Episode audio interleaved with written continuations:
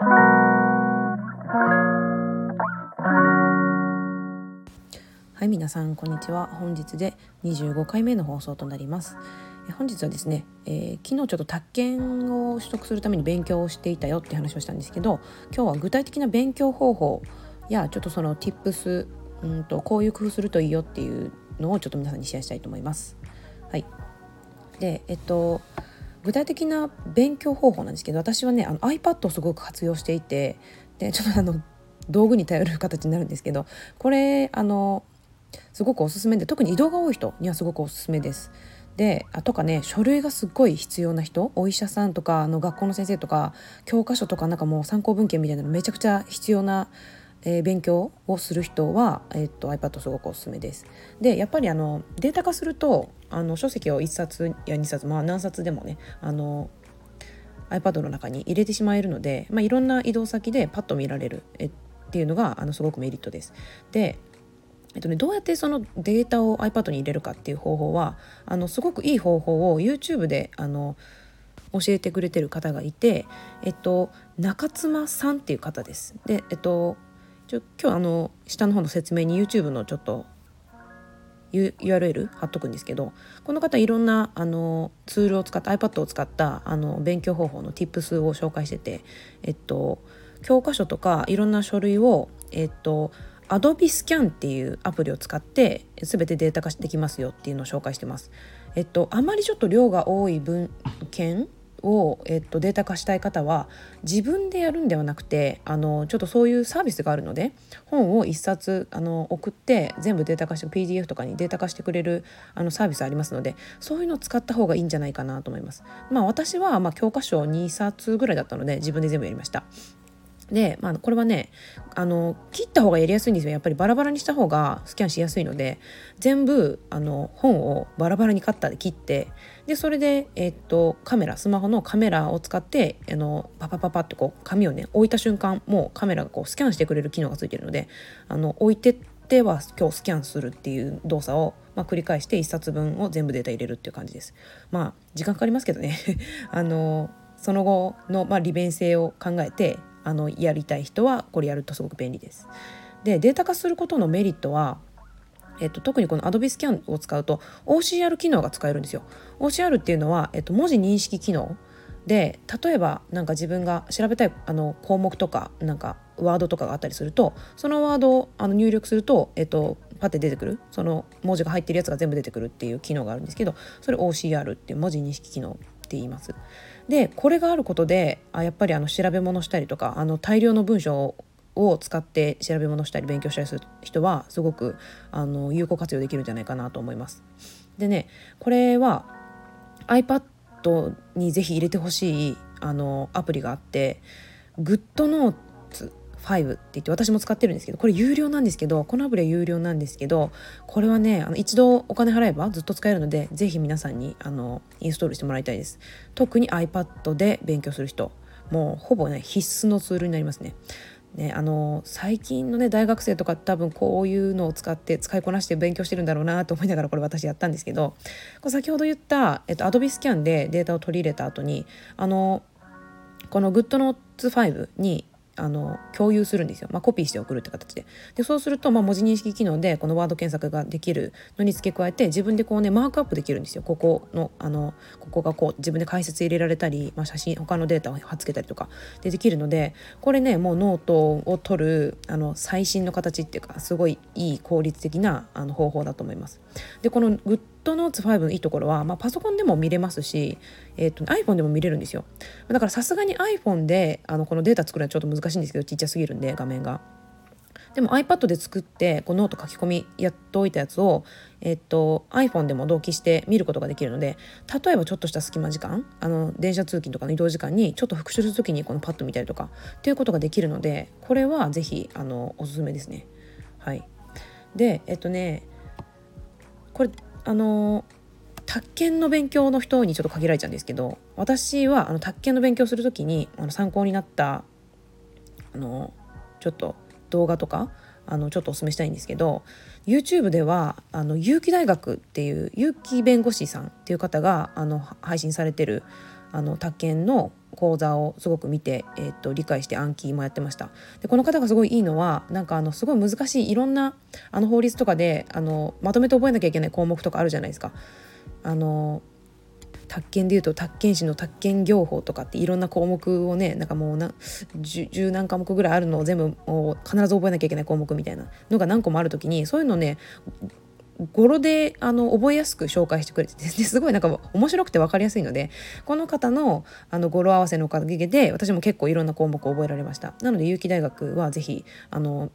他県勉強する方は見てほしいですね。であともう一つちょっとこの方のは結構あの後の方になって知ったのであんまり勉強した時は見てなかったんですけど棚田行政書士さんの、えーと、不動産大学っていうのもすごくおすすめです。これすごくいいですね。あの発展問題とかもあの取材してくれててあのここが過去問だけを理解するだけではダメですよみたいな感じでいろんなこの解説もすごく丁寧にやってくれるのであのこの棚田行政書士の動画もすごくおすすめです。で、えっと、棚田さんは Voicy も最近始められててであの耳読耳勉強ができるのであの私はまあねあの今年度ちょっとプレミアム会員になってちょっとお金払わなきゃいけないんですけどプレミアム会員になってちょっと有料情報も取り入れたいなと思ってます。まあ、なのでこの耳で読書できるっていうのはすごいいいのでこの棚田行政書士さんの Voicy っていうのもおすすめします。であとねもう一個耳読の勉強方法で Amazon Audible 皆さんねよく聞かれると思うんですけど Amazon Audible がね最近聞き放題になったんですよ。知ってました？えっと、今まではね1500円毎月払って1コインがもらえる。だから 1, 冊だけ自分が好きな本を選べるって感じだったんですけど最近ねあのこの毎月1500円で聞き放題になったんですよ。すごいお得ですよね。で、えっと、私は去年は使わなかったんですけど、えっと、今年ちょっと利用したいなと思ってるのが、えっと、耳で聞くえーと、パーフェクト宅建士聞くだけシリーズって言ってこれね多分ね文章実際見るとすごい量になると思うんですけどあの、まあ、すごい量のこの宅建の解説書をあの解説してくれてるあの耳から聞く読書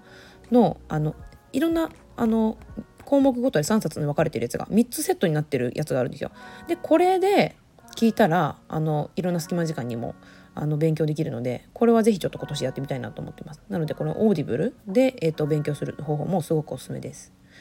で、えーと、ここからはですね他のあの資格の勉強だけじゃなくていろんな勉強する方にもちょっと,、えーと、役に立つかなっていう話になります。ね、本を一冊あのご紹介したいと思うんですけど「独学大全」っていうねものすごく分厚いあのかなりボリュームのある本です。でこれはまああのいわゆる、まあ、独学で勉強をする、まあ、全ての人に捧げるための本っていう感じで、まあね、大善っていうだけあってなんかもう辞書みたいにすごい細かくもう勉強するためのノウハウとか資料の調べ方とかもう本当に事細かく書かれてるんですよ。モチベーションの確保の仕方から学ぶ時間を確保する方法とか。ですごい細かく書かれてるので時間がある人はあのいいと思うんですけどこれ忙しい方はねこれ全部読めないと思います。でなのでちょっと私があの私も全部 読めてないんですけどねあの最初の方のだけ読んであここはなんかいろんな人に共通して役に立つなっていうところをちょっとかいつまんでご紹介したいと思います。えっと一つはですねえっとやっぱりモチベーションの維持モチベーションでえっと人間の脳っていうのは、えー、二重過程説っていうのがあってえっとシステム1とシステム2っていうのにあ分かれているという説があるそうなんです。で、えっと、このシステム1っていうのは昔からある人間のあの直感的な脳の部分でシステム2っていうのはま合理的とか分析をしたりする、に考える、えー、まあ、いわゆるちょっと左脳的な部分ですかね。でちょっとあの人間の直感より、まあ、発達している、うんまあ、理性の部分っていうのがシステム2になるそうです。でこのシステム1っていうのは自分の欲求にすごく、えー、左右されてしまうのでこのシステム1をうまくシステム2によって使いこなすまあ暴れ馬をこう業者があの乗りこなすみたいなイメージですかね。で、えー、っと環境を作っていくと、まあ、うまくいきますよっていう tips です。これね例えて言うとダイエットをする人があのまあ甘いもの見たら食べたくなっちゃうじゃないですか。でこれはあの食べ食べたらね太るし 食べない方がいいってことは分かってるのにシステム1の力に負けてしまって食べちゃうんですよ。システム1の力っていうのはもう昔から人間っていうのはあの食べ物のない時代からこの甘いものっていうのはカロリーが高いのでこう生命維持のために取った方がいいっていうそのもともと持ってるあの欲求っていうか脳のそのまあ欲するものがあるんですよね。なのでその